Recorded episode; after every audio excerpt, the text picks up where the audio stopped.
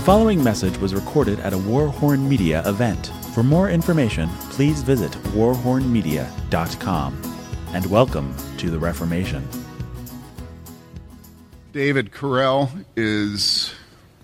Where is David? Stand up. David Curell is my ox. And David Curell is the one who really sets the direction of this church. And uh, David Curell is the one that I confess my sin to.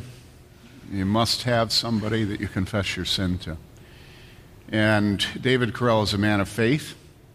If you ever have problems, call David. Don't call me because David will do better for you. I mean, you can call me, and I'm happy to help.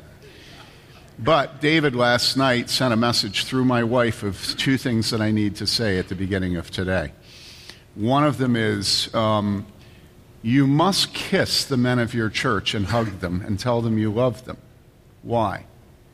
Well, not because I want you to be weird, but years ago I realized that uh, I was coming, I was. I, you, by the way, you also must stand in the door and greet your people after the service. There is nothing diagnostically as good as greeting your people after a service. You wouldn't believe what you can tell about people in the door of a church in the seconds it takes for them to get by. Okay? So if you don't do that, start doing it. but in the door of the church one day, I was standing at the former church, and all of a sudden, this guy, I'd shake their hands, and this guy grabbed my hand and he went like this to me. And we had homosexuals coming to church there. And so what I did was I went like this and I kissed him on the lips. And he kissed me on the lips. And then both of us kind of went. he was a missionary's kid from the East, And he had been going to kiss my cheek. And I thought, he's gay and he wants to freak me out. I'll see him one and raise him one.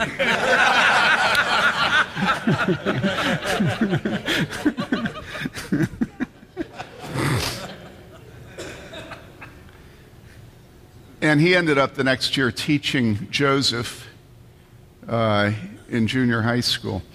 But I learned something from that, and what I learned is that when a man who's terminally straight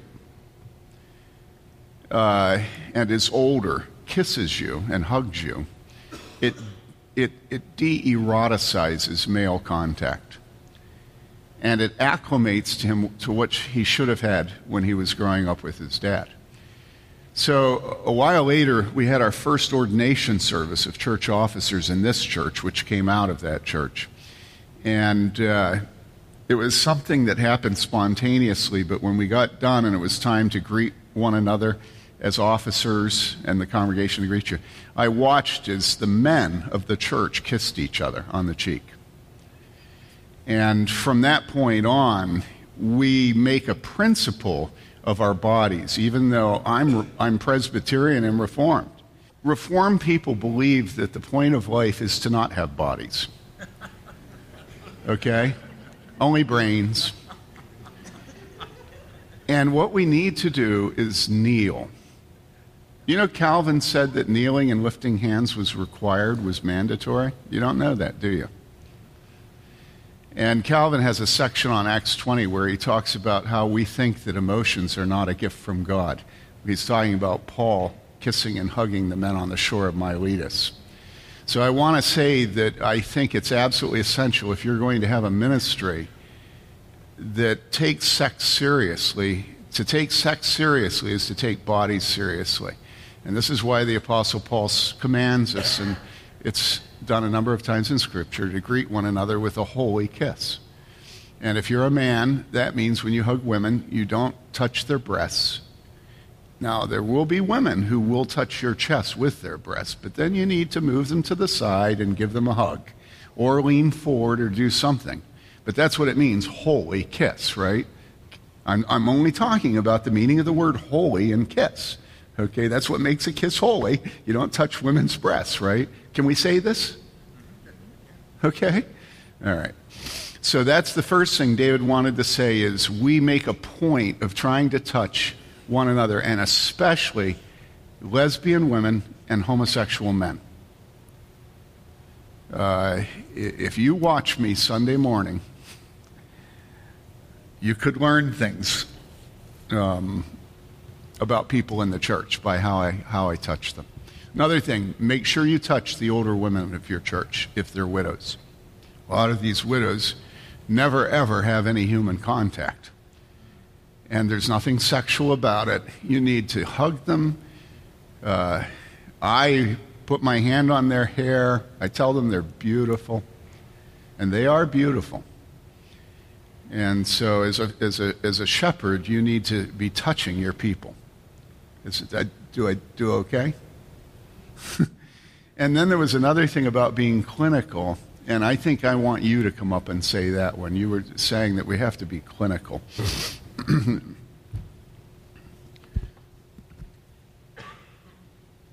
actually use that one. Okay. Uh, what I was uh, thinking about yesterday is Tim was talking about making a place at the table for discussion about sexuality. And I think when I came here and interviewed 15 years ago, Tim said, when you get to Bloomington, there'll be men walking down the street holding hands. And there was kind of a yuck factor for me because where I came from, you didn't see that very often. Not that there weren't men that hold, held hands, but oddly enough, I never see men holding hands when I'm here. I think maybe once. I've seen women holding hands. But then there's uh, the whole idea of kissing. He told me when I came, he said, We, we de eroticize uh, sex by kissing the men. And I thought, well, you know, I don't kiss men generally. And the only reason I say this is because the whole idea of making a place at the table is completely uh, crowded with all of these kinds of things that we're not used to discussions about things that we're not used to, um, talking with people clinically. So, Tim always gives the illustration that when you go to the doctor, the doctor says, okay, uh, or the nurse says, okay, you go in this room, and she says, now take everything off and sit on that table. And you don't fuss and you don't make a big, it's never comfortable. But what you do is what she says to do because the doctor, in order to do his work, has to be able to see what he's working with, right? And so, as pastors, we have to deal with people that way. There's so much of a clinical nature to what we do. And if you are afraid or if you're worried about the yuck factor, then you better get over it. You better get over it fast. You don't want to go to a, uh, a, um, a cancer doctor. What are they called? Oncologist. Yes, you don't want to go to an oncologist and, and him be all nervous about your diagnosis and being all just, you want to go to an oncologist who's looking at you saying, I'm not afraid of your future. I'm going to be with you and, I'm, and I know what I'm doing. And so when you deal with making a place at the table for sexuality and for the discussion of sexuality, you got to be not afraid to deal with sexuality. And if you think about kissing a man on the cheek, that's just one placeholder. The discussions you have when you deal with people talking about sexuality, talking about sexual sin, you need to be, you dive right in. The doctor asks your medical history, and he's very thorough and he's very, very particular. And if you're dealing with a man who's in bondage to pornography, you ask him questions that are very thorough and very particular. Otherwise, you don't know what you're dealing with. And it just means that you have to be unafraid. What's the word? Clinical. But you have to just take on the job and do the job and know that that's your responsibility. So. We have an infamous sermon where one Sunday I was talking about this to the congregation, and I, um, I talked about how up in Wisconsin, in my former church, they were dairy farmers, and that if you went into the dairy farm, if you went into the milk parlor, there were certain cows that had mastitis. If they freshened, they had mastitis. So you'd watch the farmer as he would grab the udder and feel if it was getting hard, right? And everybody in the church died because I'm like going like this and talking. I, Adam's okay, like this, whatever. but here's the point the point is if you're a shepherd, and that includes older women with younger women, Titus 2, it includes deacons, it includes elders, it includes you if you aspire to the office, because the only way you're going to get in the office is if you show you're a shepherd before you're a shepherd, all right? If you're a shepherd, you have to know your sheep. You have to know your sheep. And if you're more worried about how people look at you and what they think of you than you are about caring for the sheep, you can never, ever be a faithful shepherd. Because when a couple comes in and you're going to counsel them, one of the principal diagnostic questions is how often do you have sex? Who takes the initiative? And they're going to blush. And let me tell you, when they blush, you say, just answer the question. And then if you apologize, well, I'm sorry, I know this is difficult, but, but I think it'll help me if you. T-. It's so pathetic. It's not about you. Would you please exercise the authority of your calling without apologizing? Now, I'm going to tell you one more story, and then I'm going to do what I'm supposed to do this morning. One of the most helpful things I ever heard about the ministry was when my brother David was getting married. And there was an older gentleman who had been a pastor to his wife. And he was at the rehearsal because, I don't know, was he, was he going to marry you? Did he marry you? Why was he there? Huh? He helped, yeah. His name was Pastor Goldsmith. And at that time, I'd say he was probably 55, 60 maybe. Yeah.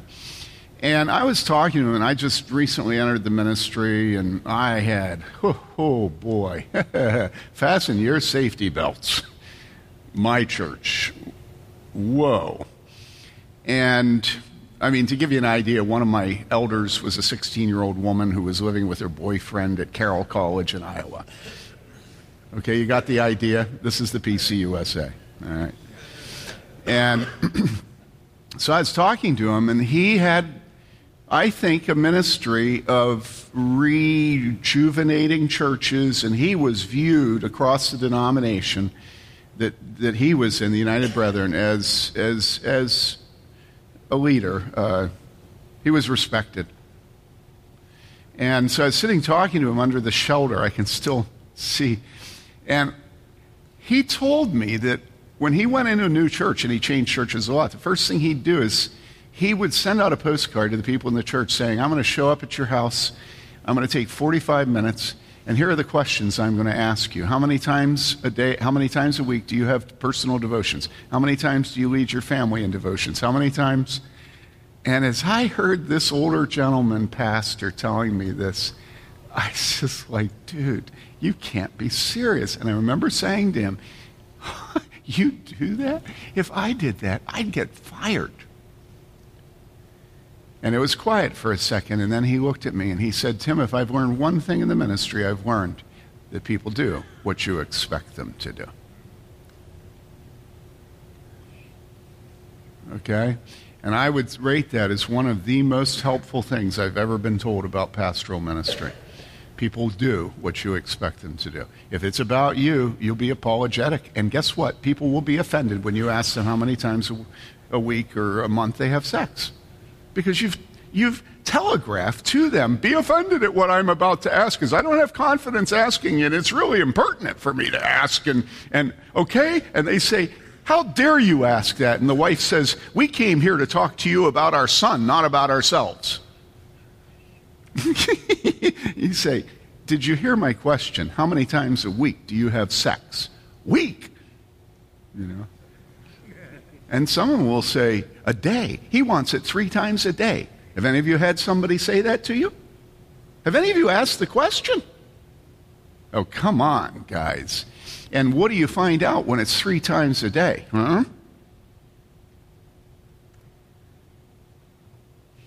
Adam is a physician imagine if Adam did what David said? You know, he says to the guy, okay, now I know this is embarrassing, but uh, I'm going to leave the room for a few seconds. Would you please uh, take off your, your. Who wants a doctor like that, right? Gesundheit.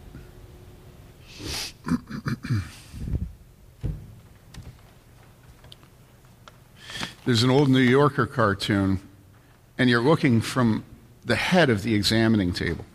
And there's this big businessman, you know, you can see his clothes in the corner hanging, sitting there, and he's got the thingamabugger you put on on him, you know. And you're looking from behind him, so you see this much of his rear and the whole thing. And the doctor's standing facing him, and the doctor, this man is like, mm. and the doctor says, uh, he says, humiliation is the whole point of it.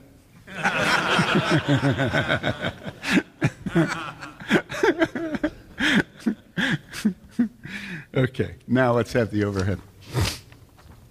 Okay, here's the book. In the Closet How Shame Stopped the Church from Loving Homosexuals. It may not be the title, it's a working title. The introduction, then some personal history. You heard some of that last night. Then the church yesterday, and you heard some of that last night. Then the church today, where I go through a Obergefell, I go through all the signs that the foundations are crumbling. Okay? Then removing the sin of effeminacy from Scripture. Okay, and that's what we'll do. That's you'll hear m- much of that chapter this morning. Um, then n- nobody's perfect, and so when I was writing the book up in Michigan, I went to get some salad, and I tried to check my salad out at the Meijer, and it just kept sending the woman over from the counter. Ah, oh, it's just driving me bonkers. And I, you know, she kept and finally, she calls her supervisor. Supervisor comes over and looks. We're, we keep trying to check out the salad, you know? And she says, Oh, Dole salad has been recalled. I said, What? And she said, They have a recall. She said, You can't have any of this. She took it all out. You know, I buy these prepackaged salads when I'm up there because I don't want to sit there and go boop, boop, boop, boop, boop. Right? And so she took it all out of my thing. Well, I want salad. So when I got done buying my stuff, I had to leave my cart here and go back into the salad department to get salad again because she just took all my salad. I go there, and within minutes, an entire wall of Meijer is empty. There's no salad, the kind I want, right? And I go home and I hear that one person has died of listeria, and it's Dole. You cannot trust Tim Bayly, you can't trust Doug Wilson, you can't trust Al Mohler, and you can't trust J.I. Packer. That's this chapter. Because what we're about to do in the book is look at the unfaithfulness of us as pastors on the subject. And so I use the Dole thing as a way of saying brand names aren't good enough. All right? What does it say about the Bereans? Okay, they were more noble. They went home and looked in their Bible to see whether what was said was true. Okay? So that's Nobody's Perfect. The Gay Christian Era in Wheaton College. Uh, remember their lesbian chaplain who said she didn't believe in having sex? She was chaste, celibate, and then she came out. But she came out again. She was already out, but she came out again. She came out in a way that finally Phil Ryken got it. Okay? The president of Wheaton. Then the godliness is not heterosexual Ality error, that's Gospel Coalition. You remember they ran that headline. Then the reparative therapy error, you remember that uh, the Association of Certified Biblical Counselors and Al Mohler issued this statement that they're opposed to reparative therapy, and that will be a chapter. Then the sexual orientation error and Al Mohler, where he said he had been a, he, he, he didn't believe in sexual orientation, but he repent. He used the word repent, and now he believes in sexual orientation. Okay. And that probably will be almost the strongest chapter because I realize I have to write that extremely carefully. Because all you guys listen to his daily radio program and you love him because he's the guy that shows you what's going on in culture. And so it's going to be a high hurdle to get you to believe that Al Mohler is caving on homosexuality. And he is. So that chapter I have put more time into than any other chapter. Sorry. This is why I've been told the book isn't going to sell. Okay? The such are some of us era, that's desiring God when they ran that uh, blog post saying that churches should hire, hire, hire gay men as pastors. You know, celibate gay men, but gay men. So I deal with that. Then livingout.org and the grace of shame. As I've been writing the book, it's become clear to me that from the very beginning, the gay pride movement has been an attempt to remove the shame that God has associated with sexual perversions of all sorts. And nobody has taught me this more than Mike Bowles, who's sitting here with his wife Lisa. Because you have to listen to people who, who don't give uh, you know what about political correctness and the way they talk to have the language of shame restored to you because all of us who are sophisticated have learned that we should never, ever participate in shaming. But shaming is a gift from God. So this chapter it opens up the fact that shame is a gift from God. And I've received emails more than once from men tempted by homosexuality who write me and say, Thank you for saying sodomy on the website, on the blog, because it helps me flee from my temptation. Okay? And so that opens that up. And the name of the organization over in England in the UK is livingout.org. And so what does out mean? You all know what out means out of the closet, right? So they're saying we're going to be living out in the church, but celibate. And it's a scam. They mean well. All the people mean well. But remember what James says. James says, not many of you should desire to be teachers because you can be certain that we will be judged how? With greater strictness, and then it has the most delightful statement in the New Testament for pastors. All of us often go wrong. Then leading gays and lesbians to repentance, and then the way forward, and then an appendix on the translation of malakoi, because what I'm going to, what I'm going to give you this morning, oh man, everybody's going to everybody's going to hate me. Everybody's going to hate me because at the center of what I'm criticizing is the decision of the ESV to remove malakoi from 1 Corinthians 6 9. And it's just disgusting. The whole purpose of the ESV was to not cave on sexuality. And so, on this, and also in 1 Timothy, they remove uh, old wives' fables. And there's no other way of translating the Greek at that point than old wives' fables. and they just remove it from Scripture because why? Well, we all know why. You know, who wants to say old wives' fables? You know, what does it have to do with women and old women? What do you, you know, whoop up on widows? You know, you don't, you, you know, right? Okay, all right, now I'll start. Okay. And so pray for the book, you guys, because this is such a hard sell. Nobody's going to like the fact that we're criticizing the ESV. Okay? But you watch and you tell me whether it is a mistake, an oversight that they took this word out of Scripture. Okay?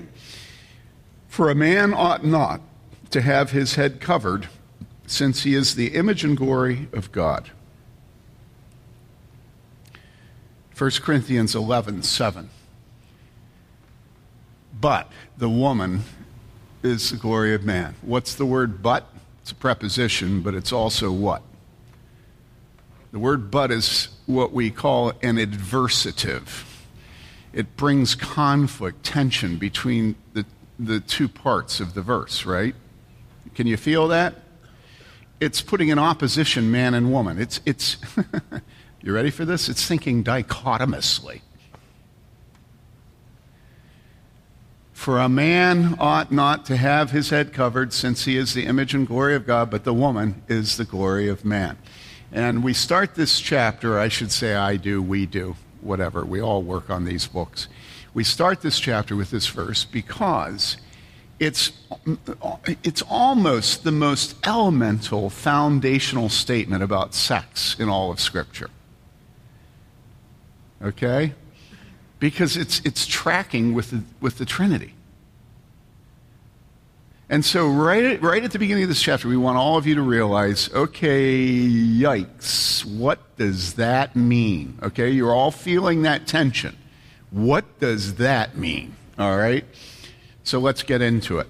Let's pray. Father, as we study the nature of man and woman, we pray that we will not be resistant and that we won't look at our failures, but rather at the success, at the righteousness of our Lord Jesus Christ, who was fully man while being fully God. May the words of my mouth and the meditation of every heart here be acceptable in your sight. You who are our strength and our Redeemer. We pray in Jesus' name. Amen. Evangelicals have no doctrine of sex. We have biblical commands we are scrupulous to obey, and Greek words we are scrupulous to defend the meaning of, but we have no theology of sex. Actually, though, it's worse than that. We, we are opposed to any theology of sex. Yes, some of us still believe the husband should be the head of his wife. Some of us also want the father to be the head of the home and the guy preaching Sunday morning to be an actual guy some of us also think our church's elders should be guys. Other than those few things, though, we believe in little more than body parts. Possibly women, or not possibly, probably women should still be the sex that gestates. And men should provide food for gestating women. Also, in most Christian homes, it's likely still good for the mother not to have to put her kids in daycare, especially while she's nursing. Beyond men having servant leader, tie breaking authority in private Christian places, and Christians having certain scruples concerning the proper use of body parts, we have no theology of sex. This is the reason evangelicals have no problem with the gay Christian lobby. As long as these gay Christians living with one another in spiritual friendships promise not to have sex with each other. If they go off the reservation and say they're going to go ahead and have sex with each other, after all, we finally find our principles and tell them it's sin. But without the improper use of body parts, there is no sin. Identity is one thing, body parts are something else. Body parts are serious business. They're visible. They don't lie, and they have to be obeyed. Obeyed physically, that is, not emotionally or mentally or spiritually. After all, what would it mean to obey body parts spiritually? Is there some way of listening to a sermon or having fellowship or praying that's heterosexual rather than homosexual? Are women supposed to pray in a womanly or feminine way? Are men supposed to pray in some sort of manly or masculine way? This is the origin of false statements such as, quote, and these are real statements from Gospel Coalition, quote, there is, there's no place in the Bible where heterosexuality is commanded, unquote.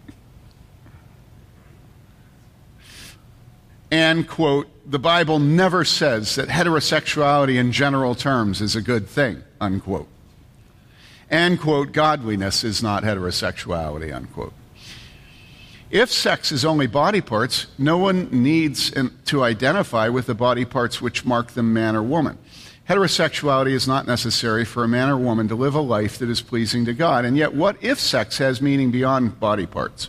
Then the whole complementarian gay Christian godliness is not heterosexuality scheme, it blows up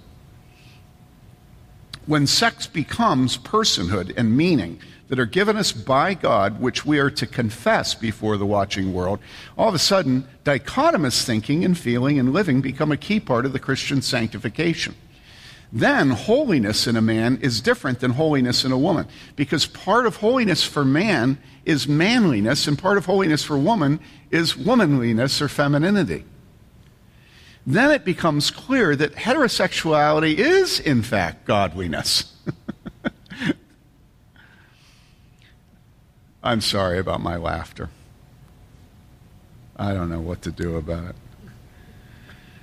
Another way of getting at this is to say that the pastor or counselor working with a seeker who wants to stop hooking up with their gay or lesbian partners and to turn to Jesus should not apply the question of repentance to physical relations alone.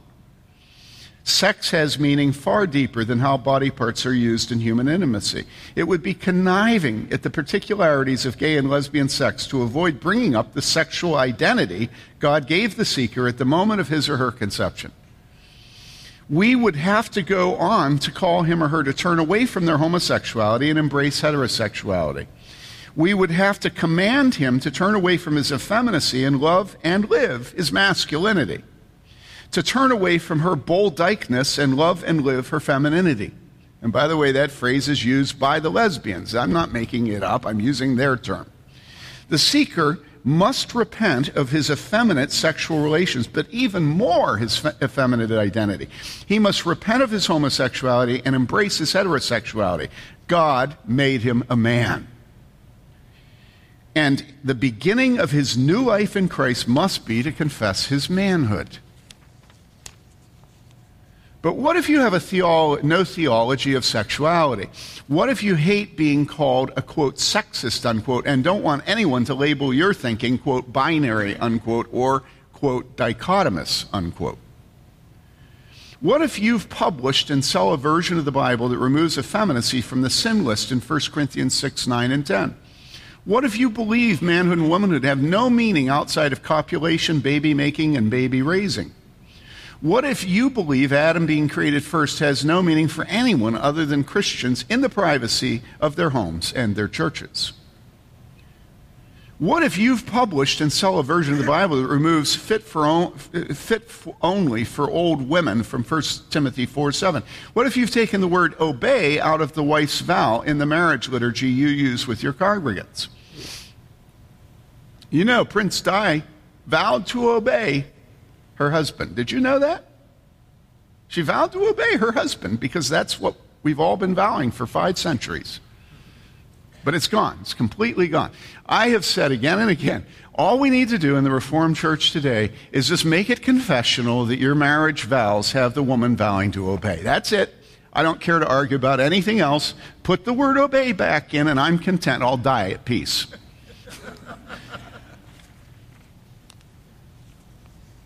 You listen, it's never there. It's absolutely never there. The most conservative men don't have it in the marriage vows for their, for their brides. Okay.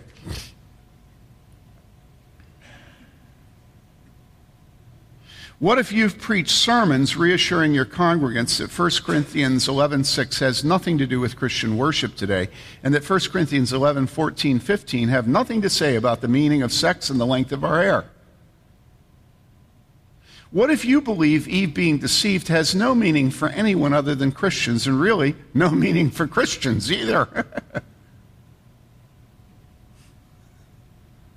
what if you believe original sin is inherited from Adam and Eve and not just Adam? Do you know the Westminster Standards lead you to believe that? It's an error in the Westminster Standards. Okay.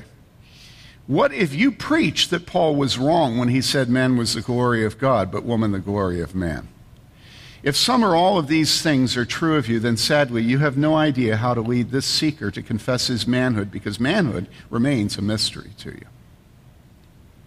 This is why when someone announces, quote, there's no place in the Bible where heterosexuality is commanded, unquote, quote, the Bible never says that heterosexuality in general terms is a good thing, unquote, and, quote, godliness is not heterosexuality, unquote, it sounds perfectly fine to you. After all, you've never thought about heterosexuality as an identity. To you, it's merely the proper insertion of the proper body parts. But those of us who have spent decades working with gays and lesbians know that homosexual physical relations are only the tip of the iceberg in the work of sanctification God does in their lives. Sex is so much more than copulation. Sex is who we are. Sex is who God made us, and there's no part of life that escapes it. To pursue God's heterosexuality, His male and female, He created them, is to pursue holiness in matters as disparate as male clothing and female clothing, fatherhood and motherhood, male speech and female speech and silence, male hair length and female hair length, male glory and female glory, and the list is endless. It goes on and on. Like most things I know, I learned this through my mistakes. Are you with me on this? I, I, tell young men that are making all the mistakes, I say, you know, I, I wish, I've always wished that I was one of those people that learn through being taught. But unfortunately, I learn through my mistakes. The good thing is you never forget it, you know? Okay? Years ago, a young man moved from the East Coast to Bloomington in order to attend this church. He had gotten caught in homosexual bondage and wanted our pastors and elders' help towards repentance. We have had many opera singers in our church through the years, and this man sang opera also, but he was no tenor or bass. He was what is known as a countertenor. In the olden days, young boys who showed promise as singers were castrated to keep their voices from changing. For instance, back in the early 20th century, a man named Alessandro Moreschi was a member of the Sistine Chapel Choir and served as its director of soloists. Moreschi is known as, quote, the last castrato. Fathers aren't castrating their sons so they can sing in the Vatican's choir any longer or be soloists. But countertenors sound like a castrato. And I know because I have 17 tracks by Moreschi on my computer. And I have them there because they remind me of what most preaching sounds like today. Would you go ahead and play? This is Alexander Moreschi, The Last Castrato.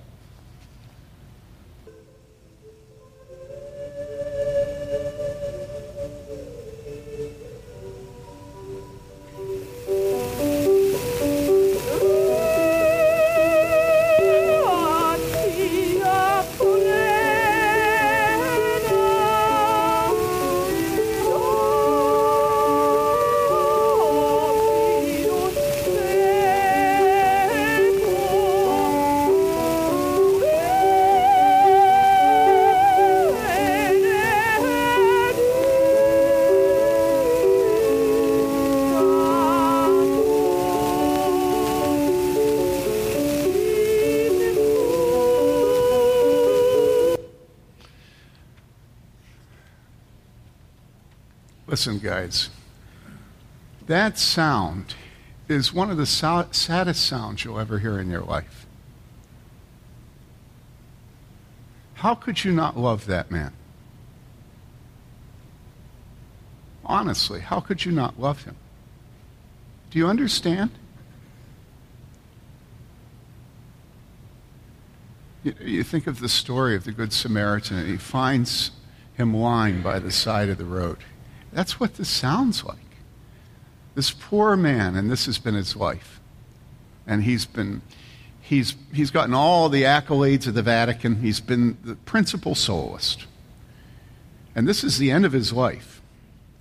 And he will die singing like that. It's the most hideously horrendous sound you could ever hear in your life. Right?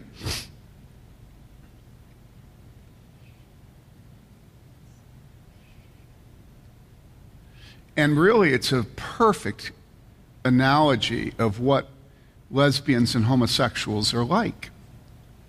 They have no idea how to live in the body God gave them. And if you'll just love them, if you'll just love them, if you'll think, what if I was that man singing like that? You know, that's what you do when you love your neighbor is you put yourself in their body and you feel what they feel. You think what they think. You, you, you, see the shame that they have, right? And so this man came into our church. This is how he sang. Now, of course, he was much better than that. Uh, and, you know, he would tell you it's not falsetto, it's trained, you know. What the distinction between falsetto and being trained, I don't know what it is. So he comes into our church and uh, told us he was done with homosexual relations, and I thought that was all that was needed. You know? I mean, you know, I'm a pastor, I'm busy, I have a family. You know? All he needs to do is stop having sex, right? Yes, he dressed it like little Lord Fauntleroy, which is to say, effeminately. Yes, he was effeminate in his gestures and he fluttered his eyes like a woman. Yes, he hung with all the gays when he was out gigging. He'd, he'd, talk about going up and gigging at the Episcopal Church up in Indy, and he'd sit in the, in the hot tub with the, you know, the gay, the gay people, you know, the gay men.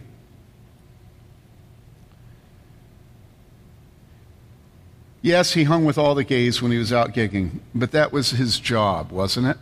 This is how I thought. You couldn't very well tell him to quit his job, and really, what's wrong, wrong with a man singing falsetto? Tiny Tim tiptoed through the tulips, and the whole world laughed. So, what's the big deal? We understood the whole godliness is not heterosexuality thing quite well. We, me, okay? I understood. Godliness is not heterosexuality. Godliness is just stopping him copulating with other men. Are you with me? That was the gold standard to me of pastoral ministry to this man. So he offered to sing a female aria from the Messiah one Sunday during Advent, and I was happy for him to be making his contribution to the body of Christ. When he got up and sang that Sunday, people were fishing in their purses and wallets for their offering, so at first they didn't notice that the woman's voice belonged to a man. The children noticed, though, and quickly brought their fathers and mothers up to speed. We watched as every child in the church elbowed his mother and whispered, Mom, it sounds like a woman, but it's a man. One older elder did a double take, then reached in his pocket for his glasses and put them on and went like this. We, Mary Lee saw his head go forward like this, like getting closer will help to clarify what's going on here, you know. At the pastors' meeting that week, one of our pastors said that we had been wrong to let him sing. Quote, he's a man and he shouldn't be leading us in worship by singing like a woman. I didn't listen. And later in the week, as the buzz went through the church, I had several opportunities to show how enlightened I was. That's not what it says here. I had several opportunities to explain to my own family and others in the church that this young man was a trained countertenor. And this was how he sang that he'd given performances around the world. You know, Nixon in China, that composer brought him to Australia. You know, he loved using him, Okay? That he'd given performances around the world, and we should not treat him like a pariah just because his voice wasn't stereotypically male. You all know the stuff I said because you would have agreed with me.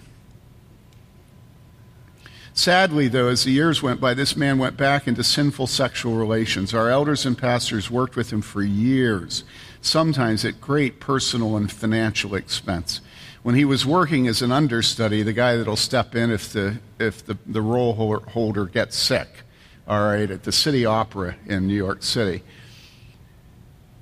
Mike, who has taught me the importance of shame, got on a plane, flew out, and stayed in how big of an apartment? Tiny, tiny apartment in Manhattan, trying to get this man to come home, but he wouldn't come. Mike flew across the country. The elders and deacons paid for it. He wouldn't come home. He refused, and after several days appealing to him to flee his sin, our emissary gave up and came home. We had a, com- a, subcommittee of the elders who met with this man many times during his confessions of sin and prayed for him. Finally, after countless tearful confessions and elders' admonitions and exhortations and prayers, with great sadness, our session held a trial and excommunicated the man. It was very pathetic. He was one of the very few we've excommunicated through the years who fulfilled his vow to submit to the elders by attending his trial and listening to his verdict firsthand. But there was no repentance then, nor has there been any repentance since. After announcing his excommunication to the church, I came to see my own failure, which contributed to his sin. I had not called him to be a man. I had not called him to sing like a man. I had not called him to dress and walk and relate to his women friends as a man. I had not taught him to be a man. I had utterly failed him. Since then, it's been very clear to me that it is my calling and duty to teach men to be masculine and women to be feminine. I am called by God to teach the souls under my care that from the beginning, God made them heterosexual, not homosexual. From the very beginning, God made them male or female. God did not give them any gender identity. He made their body parts, male or female. And to quote an old feminist line from the 70s, our bodies, ourselves. To put it bluntly, the Christian theology of sexuality begins with the statement godliness is heterosexuality. If you, dear brother or sister, are struggling with same sex desires, don't make the terrible mistake of thinking you can limit your repentance to the physical realm. Don't think celibacy is enough. It's not. When you smile and laugh and make love and talk and walk and dress and get a haircut and garden and teach and drive and worship and study and draw and work and read the Bible and sing and pray, it all must be done to the glory of God, keeping in mind always that Adam was created first, then Eve, that it was not Adam who was deceived but Eve, and that man is the glory of God, but the woman is the glory of man. So now I speak to men and women about their hair length, calling them to grow in godliness by confessing their sex through the length of their hair. And I know you're going to want to say to me, Are you serious? You know, you talk to a man about masturbating? Are you serious? You actually talk to men like that? And it's like, you know, somebody asked me this last night. Remember, I was talking about how pathetic, you know, you, you whack in front of a naked woman on your. That's awful, right? And so somebody last night said, Do you actually say that to people as a pastor? And I said, Yes. And there was a man standing right next to him, and the man said, Yeah, he said it to me. but listen, you're here and you see me. And none of those men think of it as a bully. None of those men think I'm making much of myself and little of them. They don't resent me for it because I love them. If you love your sheep, you can rebuke them. If you love your sheep, your rod and your staff will comfort them.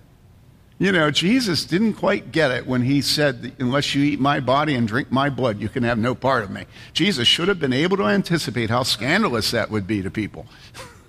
and then it says, And many left. That's clearly the time in his ministry when the vast majority of his disciples left him. Okay? Stupid Jesus. He could have thought that through. Right? What on earth was he thinking? Right? Stupid Jesus. And you remember, you don't think that Jesus didn't feel it because you remember what he said right after that happened? Do you remember? It is probably the most plaintive statement that ever, one of the two or three that ever came out of Jesus' mouth. Do you remember what he said after they all left him? He said, Are you going to leave me too?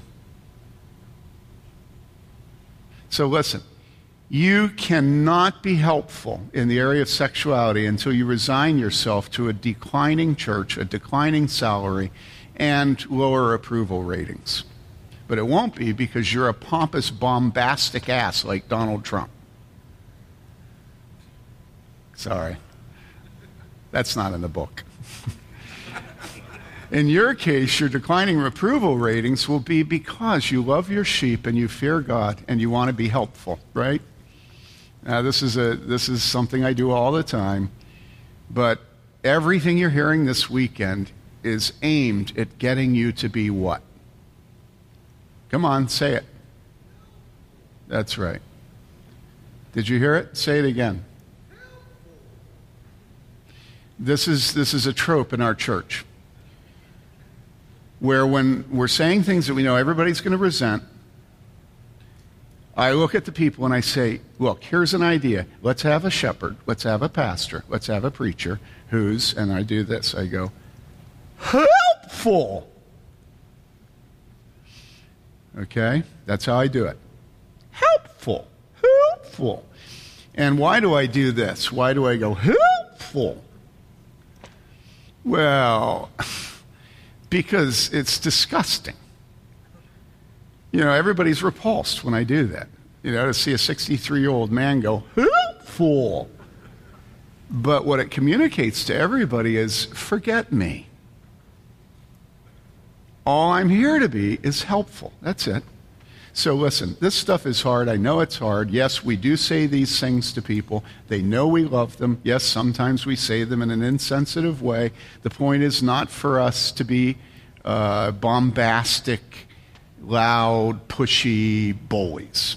Okay? The point is to help people. That's what we're called to do. All right. Now, let's talk about effeminacy because there are two ways to approach a theology of sexuality, and one is to start in the garden and build a framework from the creation order, and that's fairly straightforward. God made man male and female. To start, this means men and women are different and complementary, but different how? Complementary how? Jesus applies this to marriage. Does it also apply outside marriage? Suddenly, our cultural blind spots and pressures begin to make things very difficult for us. I think in some ways, it's more helpful to look at the specific places where we've torn down biblical sexuality. As we try to patch the whole, the whole structure of biblical sexuality becomes more clear. And that's from Jake. He wrote that. The Bible is clear about the sin of effeminacy, but we've removed it from the pages of Scripture. This effectively blurs the line between male and female. Jake wrote this too. And that allows women, men to be womanly and women to be manly. So, in order to understand how to confess our sexuality as men and women, we need to spend time examining what the Bible actually says about effeminacy. Okay, next text.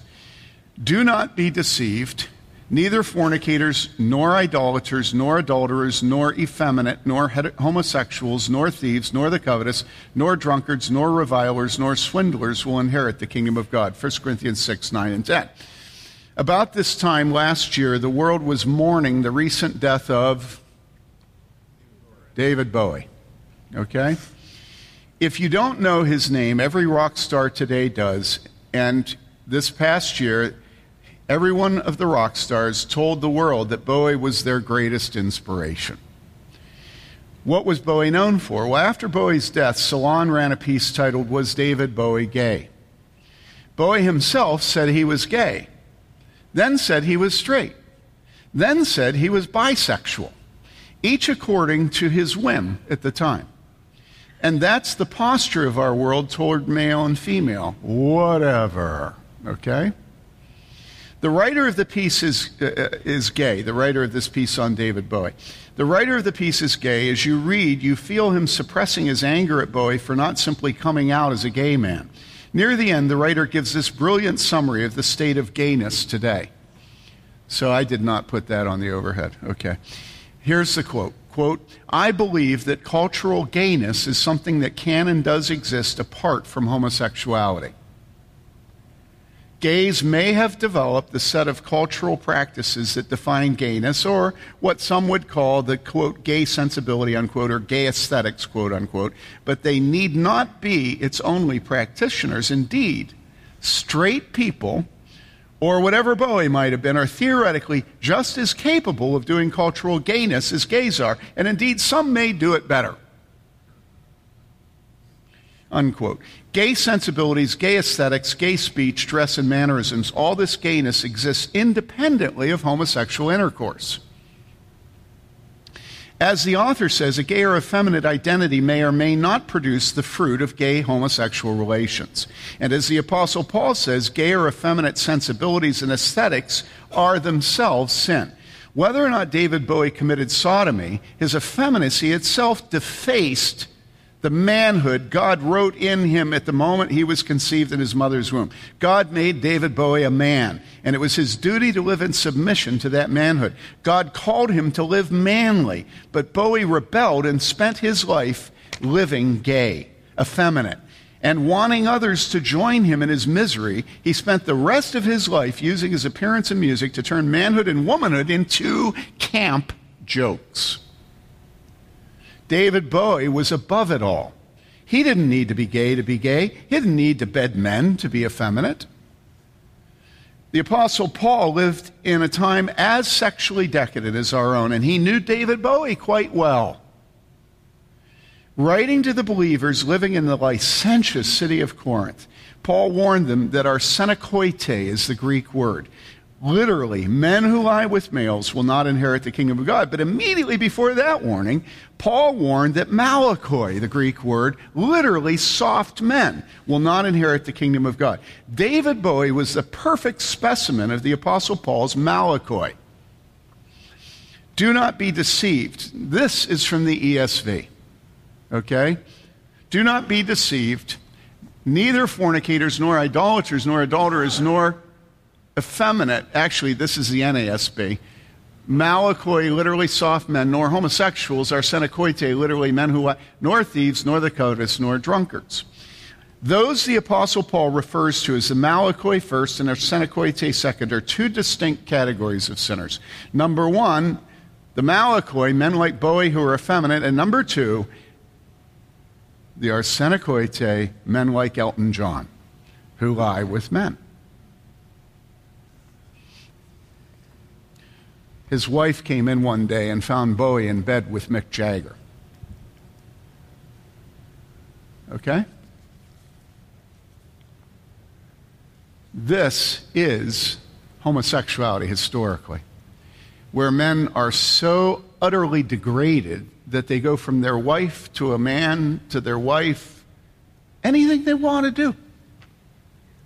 And none of you have any trouble thinking of Mick Jagger and David Bowie in bed together, right? And yet, what's David Bowie? He's lips. I've never known anything about him other than his lips. right? In other words, jaded, debauched, disgusting, decadent, and this was the homosexuality of the time of the Apostle Paul. This was absolutely the ancient world, Greece and Rome, although they differed in, in their expression some. So, the Apostle Paul refers to the Malachian arsenokoitai. The Malakoi are men like Bowie, the arsenokoitai are men like Elton John. Now, does this make sense to all of you? Okay. Scripture condemns men who are characterized by an unmanly softness who betray their manhood by what? Playing the woman. Okay? Immediately, we hear the sputtering and ridicule. Are you serious? Soft men. You have to be kidding me. God judges men by how soft or hard they are. So Christian men have to be macho. The guy with bench presses 300 gets into heaven, but the guy who, who can't do push ups is out of luck. Our sexually debauched world mocks. Still, the Word of God stands firm, and those of us who love His Word are careful to heed Scripture's warning that Malakoi will not inherit the kingdom of God. Men who are effeminate will not be in heaven. This is a stunning gospel truth that is perfectly suited to call the soft men of our androgynous age to repentance and faith. Those who are being saved eat this warning and find it sweeter than honey. Why? Because I am the Malakoi. I am the Malakoi man. I am the soft man. And I, I hear this, and how beautiful it is to read God telling me, I will not inherit the kingdom of God. Do you see this? This is basic Christian gospel preaching. It is hopeless for you. And you can't make it hopeful by taking the word Malakoi out of the text of 1 Corinthians 6 9. Remember the old statement, I met the enemy and he is me. he is us, but I wanted to make it personal so you could say it me. You know? All right. Yet there are Christians who can't bear the shame of this warning and find it bitter to their taste. Such men often hide behind requests for clarification. What does it mean to be effeminate? Some men are more sensitive by nature. It's how God made them. They like poetry. They'd rather go to an opera than hunt or play a pickup game of hoops. Is it some kind of sin for a guy to read poetry and wear pink shirts? I almost put a lavender one on today. I'm colorblind, so I don't. I think this one's blue, but I have one just like it that's lavender, so I should have worn it. Maybe readers are irritated at the equating of poetry, opera, and pink with effeminacy, but these words are not mine. These are the words of Christians who deny that effeminacy is sin and mock any t- attempt to define it. Okay? I'm just channeling them. Another strategy for dealing with this warning is simply to remove it from our Bibles. Like preachers, Bible translators scratch, scratch our ears where they itch. Here's the text of 1 Corinthians 6, 9, and 10, taken from a Bible version that's widely used by conservative Christians.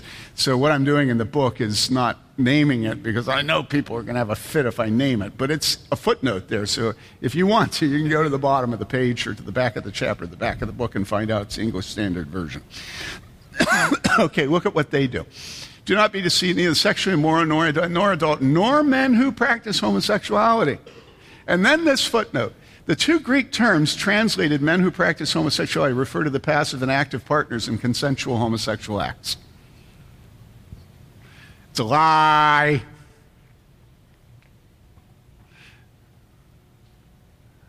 I've told Vern Poythress it's a lie.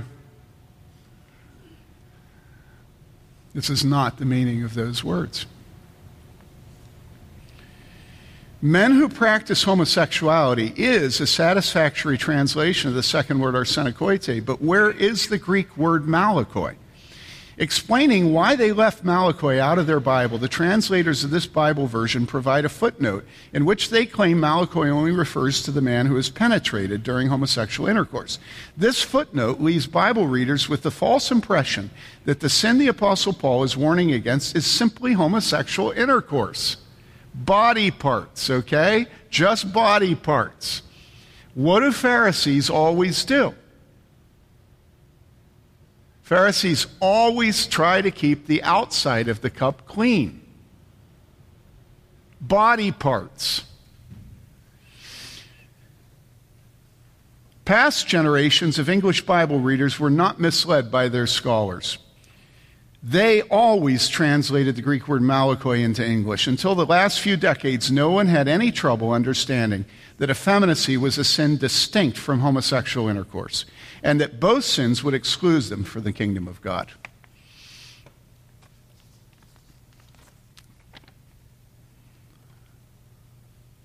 Okay. Wycliffe Bible, date 1395. Neither lectures against kind.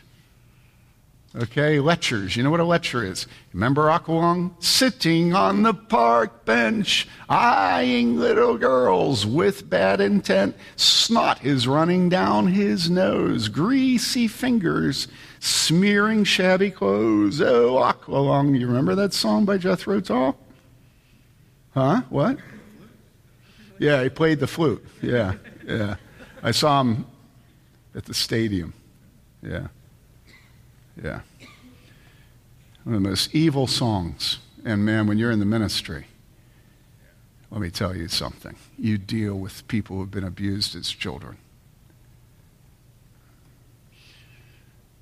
Lectures. 1536, the Tyndale Bible, neither weaklings.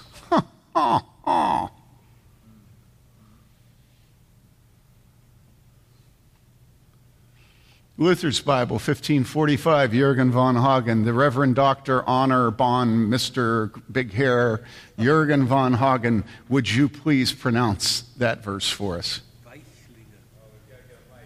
Okay, let's give him a mic.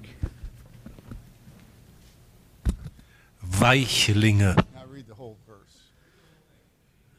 Noch die Weichlinge, noch die Knaben Schände. Now give us a translation. Neither the soft men nor those who abuse boys. Yep, abuse boys. Welcome, Jurgen von Hagen. Geneva Bible, and you might wonder why we'd put that in the book, but because any idiot reading it knows what it says. I mean, you don't know that it's soft instead of weak, but you get the idea. Geneva Bible 1599, nor wantons. What is a wanton? Do you know what it is for a woman to, give, to have a wanton look about her? It's a woman who, who telegraphs to people she's available. Okay? And so it says not wantons. Then King James, nor effeminate. Then Douay-Rheims, nor the effeminate. Then J.B. Phillips, for heaven's sakes. Neither the effeminate nor the pervert. J.B. Phillips. The New Jerusalem, the self indulgent, priceless translation. New American Standard, nor effeminate. Come on, guys. And everybody says that the ESV is finally a Bible we can trust. No, you can't trust them. You can never trust anybody. Ever. Okay?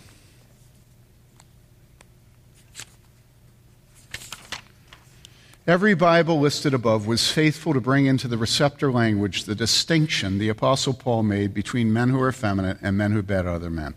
Six centuries of Roman Catholic and Protestant Bibles were faithful to translate both Malakoi and Arsenokoitai. Today, though, we live in a culture drowning in effeminacy. And so the removal of Malakoi suits us just fine. Removing the word saves us from having to define the sin of softness or effeminacy and having our definition met by hoots and catcalls. Right? You all get this. Yet while scholars ban the sin from inclusion in modern Bibles, did you hear me? Scholars ban the sin from being included in Bibles. Scholars who hold to the plenary verbal inspiration of Scripture. And the very definition of that is that it is the words that are inspired and not the concepts. Okay? Yet while scholars ban the sin from inclusion in modern Bibles and from conversations in polite society, the sin is alive and well in yourself and frequently spoken of in impolite society. I always say that the pastor's the one we pay to lie, and the comedian we pay to tell the truth. And if a comedian ever stops telling the truth, he'll never get another job. And if the pastor ever starts telling the truth, he'll never get another job. Okay? And so in impolite society, in jokes and comedy clubs, we all know what effeminate means, right? Take, for instance, comedy clubs and locker rooms. There, men can talk about effeminacy all they want, although they don't use the word soft or effeminate, they say gay. The guy that gets out of fights by crying is gay. The guy that wears lavender or drives a Prius is gay. The guy that plucks his eyebrows is gay. Soccer players who dive, which is to say Italians, are gay. That's what Italians are known for, is diving. You know what diving is? Diving is when you act like you got fouled and you didn't. And so it's just the most disgusting thing. Argentinians always dive. Right, Claudia? Claudia's Argentinian. Don't you guys always dive, or you're just proud and you don't have to dive? okay, the beautiful game invented by Argentina, right? When a comedian or jock says a guy's gay, no one is so stupid as to think that the guy hooks up with men instead of women. He just means the guy's soft and effeminate. He calls him gay because of the way he dresses, talks, and acts isn't manly.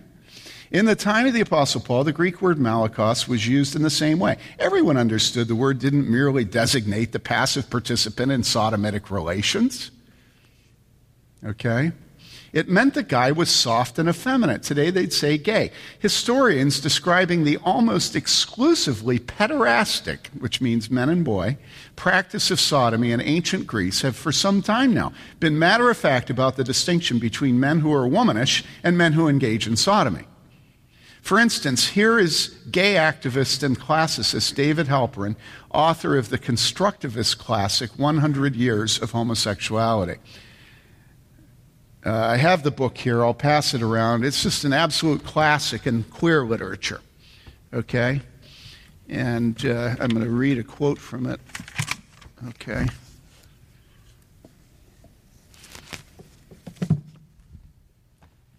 No, no, no, I don't have it here. I'm sorry. Okay. Here's what he says quote being a womanish man, being a womanish man is not the same thing as being a homosexual. And the sexual activities that typically identify someone as belonging to the first category, a womanish man, are quite different from the sexual activities that identify someone as belonging to the second. Okay? So, again, how is it that homosexualists are matter of fact in their discussions of the distinction between womanish men and sodomites, while today's New Testament scholars delete this distinction from the Apostle Paul's first letter to the Corinthians?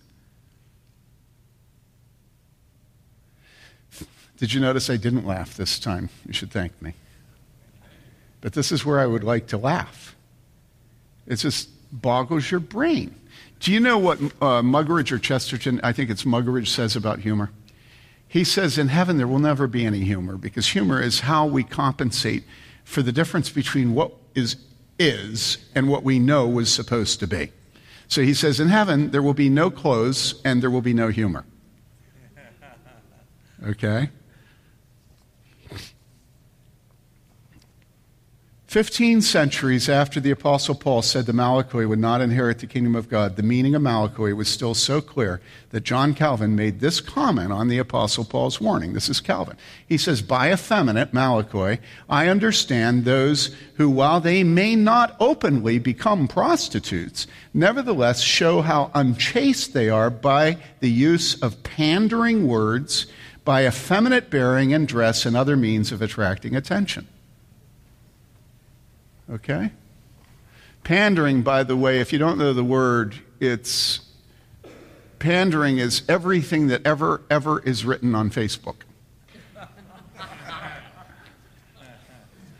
Malakoi appears four times in the Greek New Testament. I actually read this part of the book to Vern Poythress. Because I was checking my dutifuls with Vern. You know, am I an idiot? You guys translated this Bible. Am I an idiot? I think you're wrong. What do you think? All right.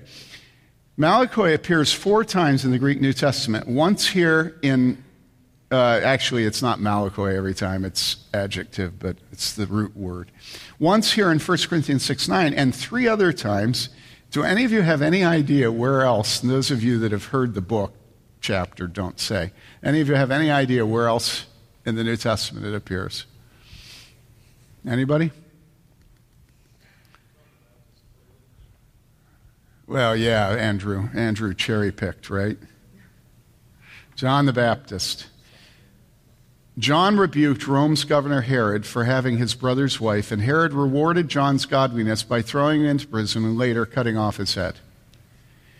While John was still alive in prison, he sent a few of his disciples to ask Jesus some questions. After Jesus answered them, Jesus turned to the crowd that was listening to the exchange and said, What did you go out into the wilderness to see? A reed shaken by the wind? But what did you go out to see? A man dressed in? Same root. Soft clothing? Those who, same root, wear soft clothing are in the president's office of Southern. They're presidents of Wheaton College. They speak at the Gospel Coalition conf- conferences.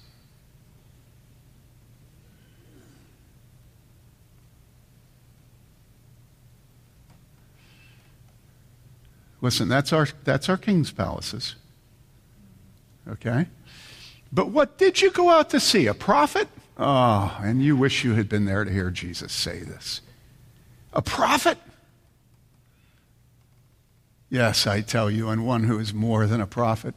From the days of John the Baptist until now, the kingdom of heaven suffers violence. It enters violently, and violent men take it by force.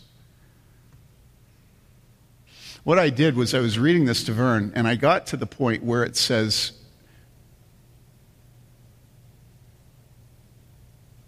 and one who is more than a prophet. And I said, Vern, and Vern has much of the Bible memorized, I think a great portion of it in the original Greek. And I said, Vern, what comes next? And it was fascinating. Vern didn't know. Did any of you know what came next? One of the most unpreached texts in all of Scripture. The kingdom of heaven suffers violence, enters violently, and violent men take it by force.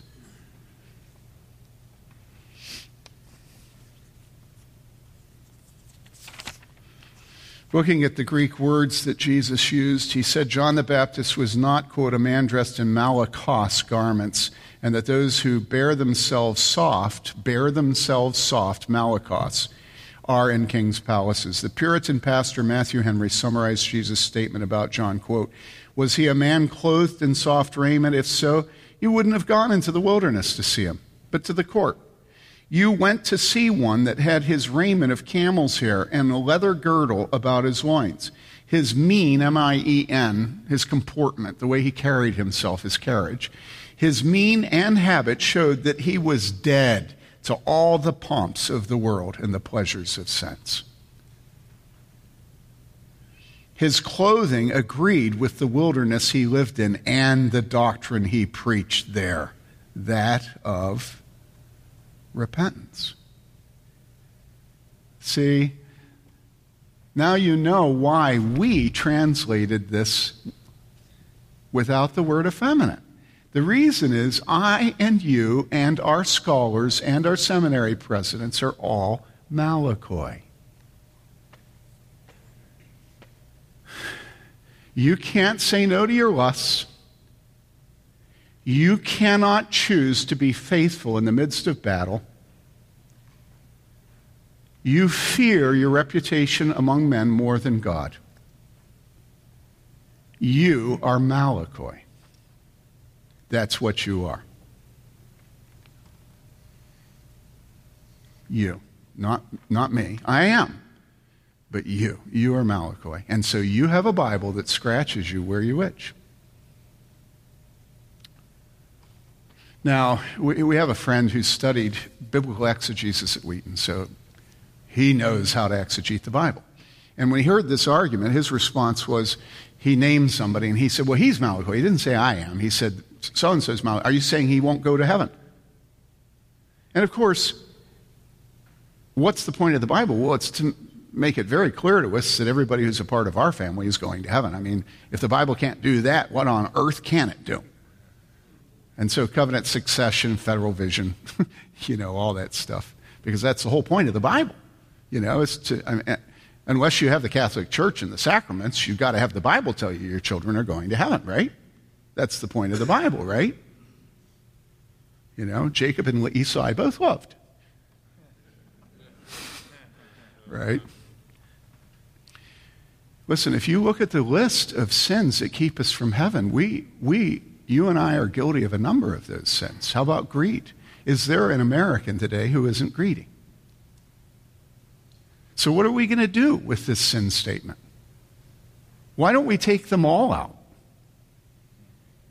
As a matter of fact, why don't we just take the word repent out? Jesus ended his defense of John with the statement that most of us find jolting. From the days of John the Baptist until now, the kingdom of heaven suffers violence, or enters violently is a better translation, and violent men take it by force. Violent men taking the kingdom of heaven by force. You see what Jesus was saying. John the Baptist wasn't one of the Malakoi because the Malakoi aren't out in the wilderness. Prophets don't dress themselves soft. They don't have an effeminate bearing. They don't dress and talk and carry themselves like a woman, which is to say, your kid asks you a stupid question, right? And if you're a good dad, you'll look at your kid and you'll say, duh. Now, if there's ever a duh statement, it's that one. And yet, it had never occurred to me until I was working on this chapter. Here's a definition of a prophet he isn't gay. you know? I mean, honestly, it's precious, you know? I discovered it. John the Baptist was a man's man, and men who want to enter the kingdom of God will copy him. Like John the Baptist, violent men will take the kingdom of heaven by force. Again, Puritan pastor Matthew Henry. This violence denotes a strength and vigor and earnestness of desire and endeavor. They who would enter into the kingdom of heaven must strive to enter. That kingdom suffers a holy violence. Self must be denied. The bent and bias, the frame and temper of the mind must be altered. There are hard surfaces, services to be done, hard sufferings to be undergone, force to be put upon the corrupt nature. We must run and wrestle and fight and be in an agony. The violent take it by force. I was reading Augustine recently. You know what he says child rearing is? Agony. Would that we were done with all our romantic notions of childhood. And we just realize it's agony for them, it's agony for us. And if we and they suffer enough agony as they grow up, they will be godly.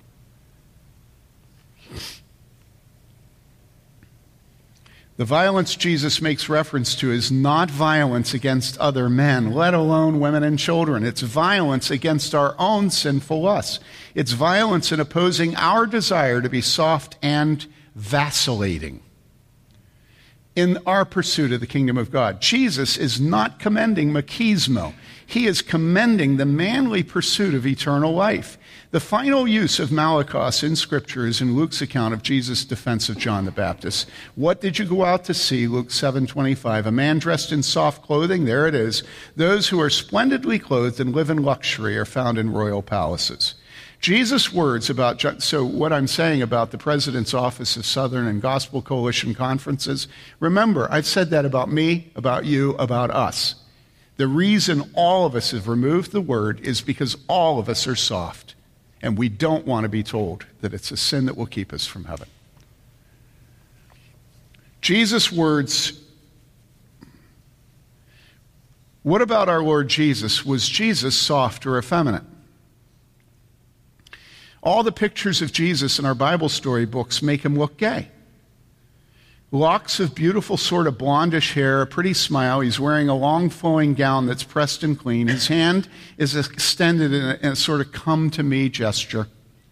He's not fat or short, nor even muscular. He's perfectly proportioned and handsome, stunningly so. Please don't resent me for saying this, but it's all a lie. Quite naturally, the pictures of Jesus in our Bible story books portray the Jesus we worship.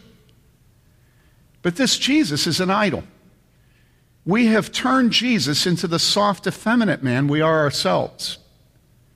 And so, there in the Bible story books we read to our children is an image of the kind of man who adorns the cover of every cheap romance novel, the kind of man adored by a certain kind of woman. Is this the picture of Jesus we read in the four Gospels? Would this Jesus, pictured in the Bible storybooks, have responded this way to a compliment paid to his mother? One of the women in the crowd raised her voice and said to him, Blessed is the womb that bore you and the breasts on which you nursed. But he, Jesus, said, On the contrary, blessed are those who hear the word of God and observe it. oh, man. Yikes. Would he have responded this way when his mother and brothers were asking him to come out to talk to them? Someone said to him, Behold, your mother and your brothers are standing outside seeking to speak to you. But Jesus answered the one who was telling him and said, Who is my mother and who are my brothers? And stretching out his hand toward his disciples, he said, Behold, my mother and my brothers. For whoever does the will of my Father who is in heaven, he is my brother and sister and mother. Would the Jesus of our Bible storybook say this If anyone comes to me and does not hate his own father and mother and wife and children, and brothers and sisters, yes, and even his own life, he cannot be my disciple. But beyond the firmness of his character and demands, what does the Bible say about Jesus' physical appearance? Only one statement, and it's not in the Gospels. Where is it? Isaiah 53. He has no stately form or majesty that we should look upon him nor appearance that we should be attracted to him. He was despised and forsaken of man, a man of sorrows and acquainted with grief, and like one from whom men hide their face. He was despised, and we did not esteem him. Jesus was not a mama's boy, nor was he a ladies' man. Jesus was a prophet, and prophets aren't gay. He, Jesus was a man of firm principles. He wasn't one of the Malakoi. He wasn't soft but hard. And it was his great love that made him hard. Love for his Father, love for sinners, and love for us. Luke tells us Jesus set his face to go to Jerusalem. Jesus had a manly resolve to go there and die. He was firmly committed to doing the will of his Father. Jesus' hardness was particularly evident in his zeal for his father's house. It was this zeal that led Jesus to go to the temple and whip the merchants, turning their tables upside down. Quote, and he entered the temple and began to drive out those who were buying and selling in the temple, and overturned the tables of the money changers and the seats of those who were selling doves. And he would not permit anyone to carry merchandise through the temple. And he began to teach and say to them, Is it not written, My house shall be called a house of prayer? For all the nations, but you have made it a robber's den. The chief priests and the scribes heard this and began seeking how to destroy him. For they were afraid of him, for the whole crowd was astonished at his teaching. David Bowie was one of the Malakoi. The soft men. John the Baptist and Jesus were hard men, but not hard in the sense that they lacked the milk of human compassion and were impossible to please. They were hard men in the sense of being self denying, principled, and firm in their commitment to compassion, justice, mercy, truth, and the glory of God. They were hard in their pursuit of the kingdom of God. They sought it with a holy violence. John the Baptist and Jesus had no gender identity. They had their manhood, and they never took it off. Or it would be better to say, they never stopped putting it on. The Bible doesn't talk about gender or sex. It doesn't speak of homosexuality and heterosexuality. It doesn't tell us sexual orientation is a real deal. The Bible talks about male and female, man and woman, and it warns us soft men will not inherit the kingdom of God.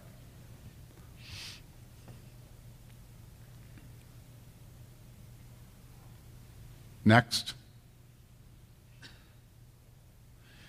Soft is not what God made man to be.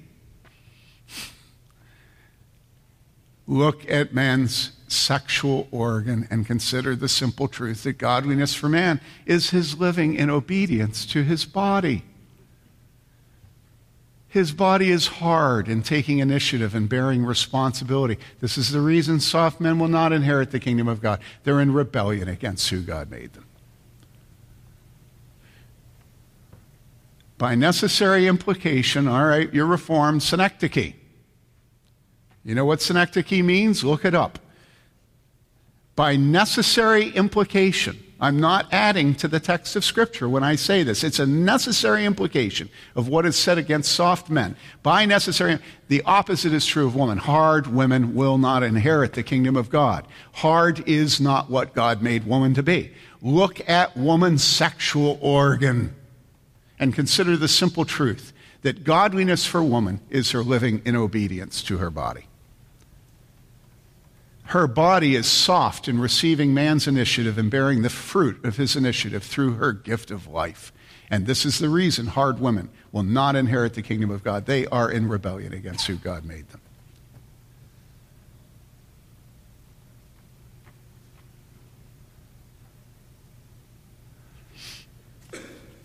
God created sexuality black and white. God created man and woman perfectly bifurcated. God created man and woman profoundly dichotomous. And the man or woman who seeks to blur this dichotomy will not enter the kingdom of God. Jesus emphasized the fundamental dichotomy of the sexes when he stated that from the beginning God made them male and female. Mark 10:6. Thus we are to obey our sexual identity. Yes, in our sexual coupling, but no less so in the way we live our lives. It's evil for men to have sex with men and women with women, but sex is much more than intercourse. Sex is all of life. No matter where we go, we never stop being boy or girl, man or woman, and thus we never escape God's command for us to confess the manhood or womanhood He decreed for us at the moment of our conception. So now, does it matter whether a man is unmanly, whether he plays the woman, whether he's soft and effeminate? Does it matter whether a woman is manly, whether she plays the man, whether she's hard and butch? Brash is the word they used to use. If so, we'd better do the hard work necessary to grow in our understanding of what it means for a man to be soft and a woman hard. Returning again to the discussion of men, we don't want God to bar us from his kingdom because we didn't understand effeminacy as sin and thus failed to live out the manhood he decreed for us while he was knitting us together in our mother's womb. Sure, it's easy to say these body parts do or don't go with those body parts. It's easy to condemn homosexual intercourse because the body parts don't fit together, but God designed sex to be much more than body parts. He made us to dress and speak and even to pursue the kingdom of God in a manly way. Jesus' reference to men who dress effeminately should be read in the context of Deuteronomy 22 5. A woman shall not wear man's clothing, nor shall a man put on a woman's clothing. For whoever does these things is an abomination to the Lord your God. And I'm going to skip over a Calvin quote here.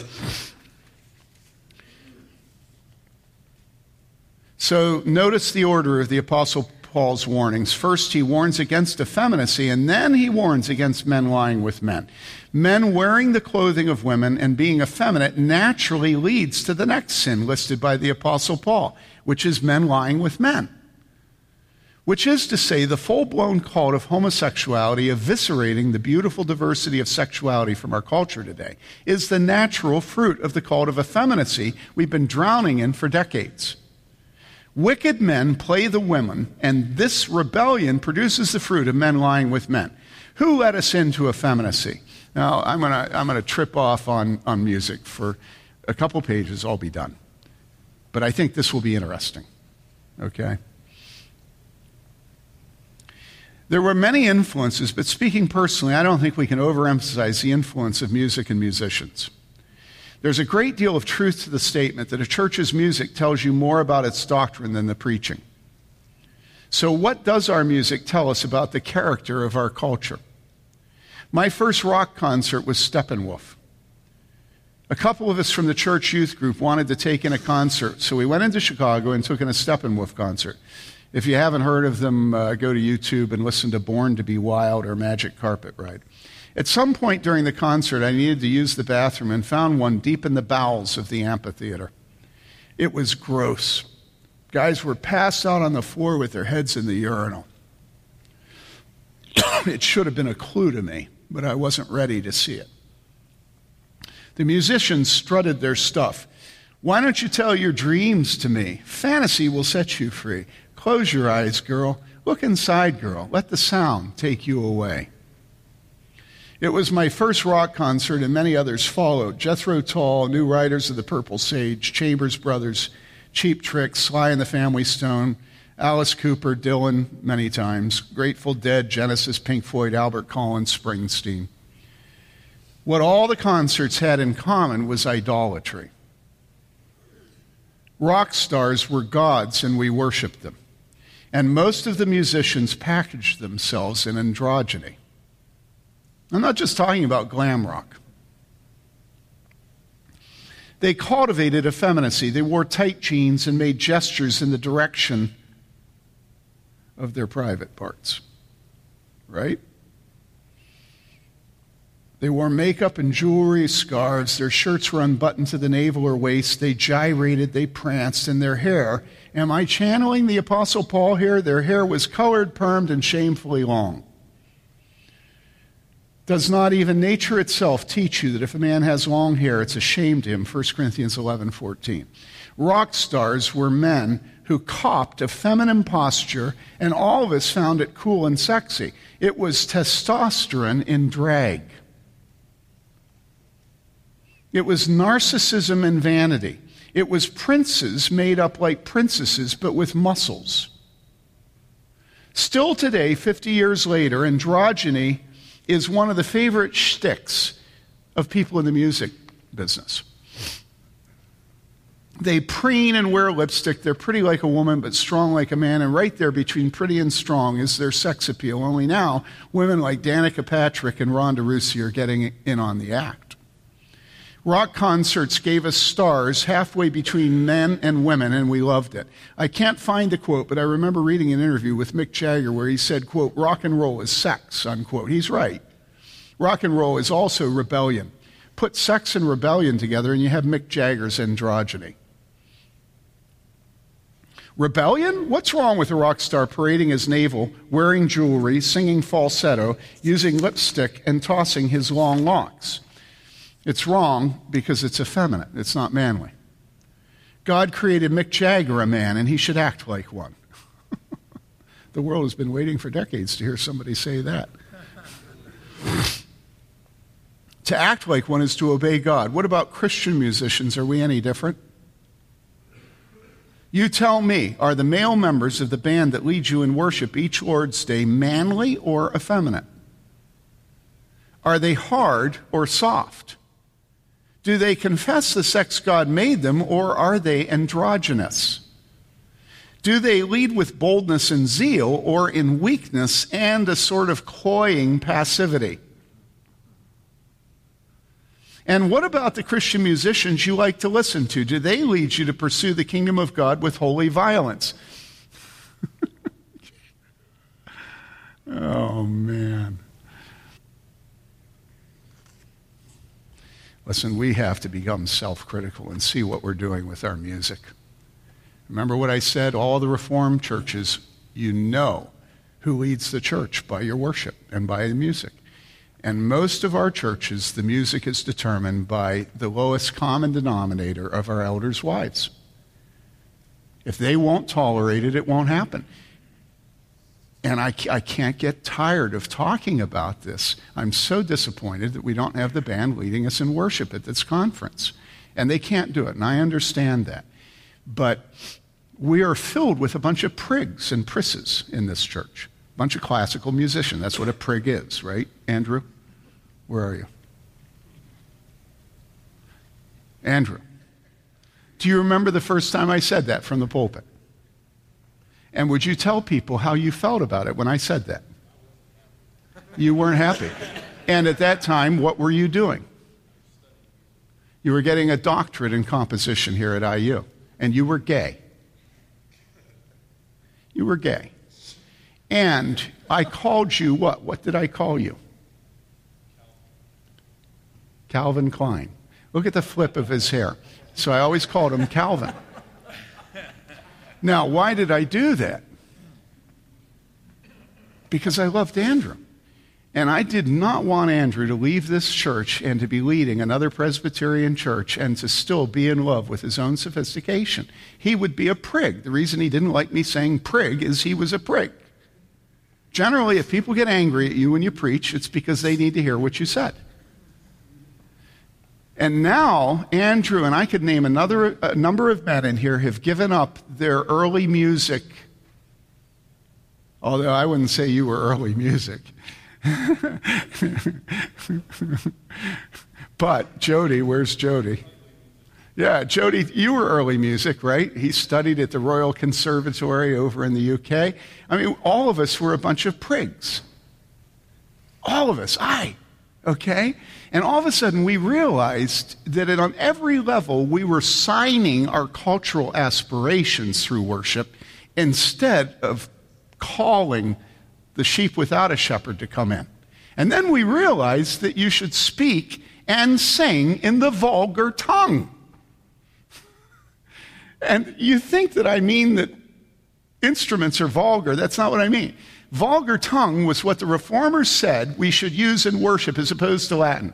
And all it meant was what other people speak. You know, until recently, they thought that Koine Greek was ecclesiastical Greek. It was a special Greek that God ordained for his Bible to be written in. And then they found just a short time ago that Koine Greek actually was the vulgar tongue of the street corner.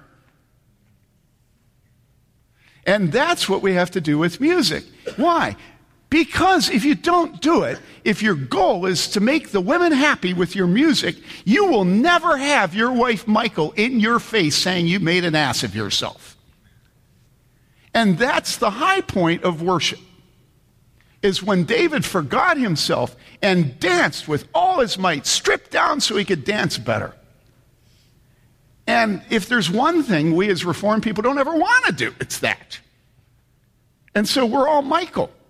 I was talking to Jim Jordan about this. Ken Myers was there, and Ken Myers was doing his prig routine. He does it very well. There's probably nobody in the evangelical world who does it better than Ken Meyer. That man is a consumer of everything that is highbrow. And so I'm talking to Ken Meyer, and I'm trying to explain to him that maybe actually classical music is not the best genre for the church to worship in because he just gotten done giving a lecture about how it is the only, right? And Jim Jordan is there. And, and I, I said to, I'll tell this story because it's such an important story. So, David Curell and I are over in Africa working in Rwanda. And we get done our work and they want to dedicate the building. So they've invited all the dignitaries in, in Kigali to come over and we're going to dedicate, and so it's going to be a blowout party, worship service, and everything. And so they've hired the drummers from, from Burundi to come over to Kigali and to drum.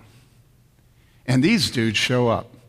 Now, I'm sorry, but I'm going to make some comments about race, but I have to. I hope you won't be offended. This is a white man talking about black men. Sorry. Okay, so these dudes show up. And it is mind boggling. Right, David? It is mind boggling. Because they start drumming outside. And these drums are hollowed out tree trunks. And over the top of them is cow skins. And the, the drumsticks are pieces of wood about that round and about 18 to 24 inches long. And they hit those drums with all their might. And it's just like being on the Boston Common on the 4th of July at the end of the 1812 overture when they set off 12 and 16 inch aerial bombs. And those aerial bombs echo off the skyscrapers, and it's like having cystic fibrosis and having a respiratory therapist cup you. And that's exactly what it was, these drums. It was visceral. It was shaking my body. It was mind boggling. And I tell you, I felt violated. And add to the problem, these men were stripped to the waist, and they weren't white, they were black. And because they were black and in the sun and sweating, every single muscle on their body was perfectly defined. You could see it. And I just didn't like it. and so I tried to have an out of body experience where I observed myself while being uncomfortable. And then it hit me. This is David and Michal. This is precisely David and Michal. And these men will lead me, or I will be left behind. Do you understand this? These men didn't want to know how I felt about it. They didn't want to know how my wife felt about it. Okay? These men were manly, and they were leading me with all their might. And how many of them were there? Probably 10 10 to to 12. 12. Kablam, kablam. Every ounce of male sexuality is commanding us to join in the celebration and worship. Okay? Then we go in the building and we proceed to dance with all our might. And I will admit I didn't do it. I weren't going to do it. But I did get to the point where I loved the drums, and David's second favorite picture in his life is him with one of those drums on, on his head. They marched with the drums. They marched into the arena carrying the drums on their head. And these drums, the biggest one was like this big in diameter. It was made out of a tree trunk. They just carried it up here and they beat it while they walked. and one of them broke a drumstick. And this was a drumstick. And this wasn't, this wasn't a turkey drumstick. Listen, I keep telling you, I keep telling everybody I can, our worship has to change. Our worship has to change, and it has to be manly. It must be manly. And there are many ways of doing manly. You don't have to have amplified instruments. Some of the most manly worship I've ever been in is the CREC Presbytery, National Presbytery meeting, where the, the, the, sanctuary was filled with men who knew the hymns, and they just bellowed like cows. David and his, his elder Bob Forney, for years in their church, he used to get up front and sing hymns. And Bob's as masculine as they come, and David's more so. And those two men just got up in front of the congregation and they made asses of themselves, literally. And they did it with their arms around each other. And they just sang with all their might. If you don't change your worship, it doesn't matter how you preach. now, that's an exaggeration, okay, but all right. Okay, now I'll end. In other words, it may be a cappella, it may be uh, uh, instrumentation. It may be a piano with a man playing it who's six six. We had a man like that once, and, and he just hammered the lower register, and it was just as manly as our band today. That was Anthony Moore. But it has to be the language of the people. And it has to be the language of the lowest class in your congregation. Do you understand this? You must enfranchise the poor and the oppressed in your church. And the surest way of doing that is to make the music something that the elders' wives don't like. I'm serious. Every woman who has a husband is a wife. You know she's aspirational. He's an elder because she made him be. You know, real men.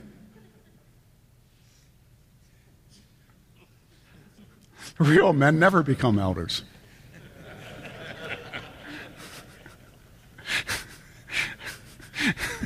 okay, here we go. This is the last page. All right. What about Christian musicians? Are we different? You tell me.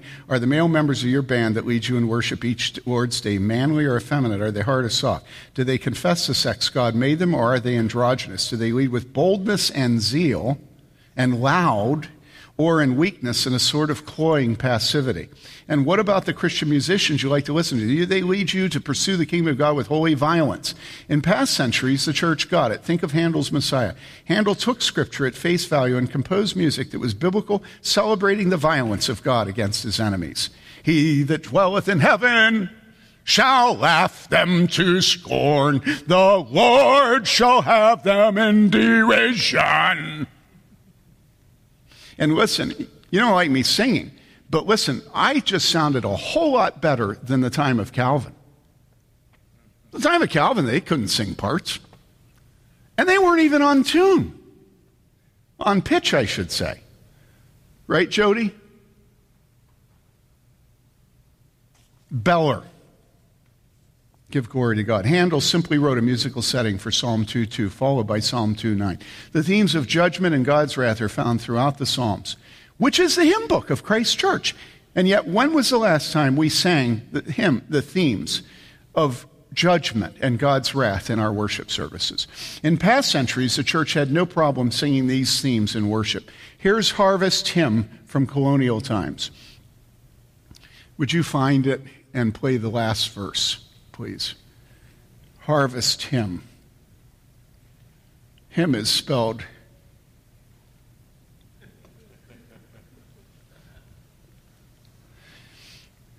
They're going to play the last verse, but let me read the verses before. Colonial times, the fields are all white, the harvest is near, the reapers all with their sharp sickles appear to reap down their wheat and gather in barns, while wild plants of nature are left for to burn. To reap down their wheat and gather in barns, while wild plants of nature are left for to burn. Come then, O my soul, and think on that day, when all things in nature shall cease and decay. The trumpet shall sound, the angels appear, to reap down the earth, both the wheat and the tare. The trumpet shall sound, the angels appear, to reap down the earth, both the wheat and the tare. Come hither, ye tribes, your sentence receive. No longer my spirit shall strive and be grieved. My judgment is right. My sentence is just. Come hither, ye blessed, but depart, all ye cursed. My judgment is right. My sentence is just. Come hither, ye blessed, but depart, all ye cursed. And then go ahead.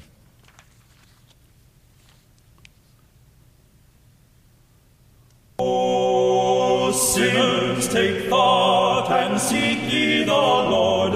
I have not been jesting, it is Christ's own word, that those who've done good in glory shall stand, while those who've done evil shall surely be damned.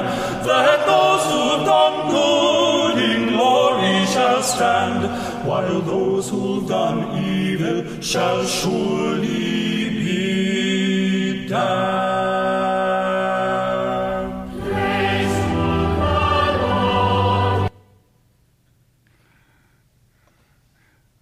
So you all felt relieved when it went into the next one, right? Imagine this hymn being one we look forward to singing each year at Thanksgiving. Why do we no longer sing in celebration of the judgment and wrath of God? As I said, our music tells us our doctrine. We sing soft songs because we're soft men who have soft doctrine. It's time to bring it to an end, so let me close with a few statements to get us thinking about the distinction between men who are manly and men who are effeminate.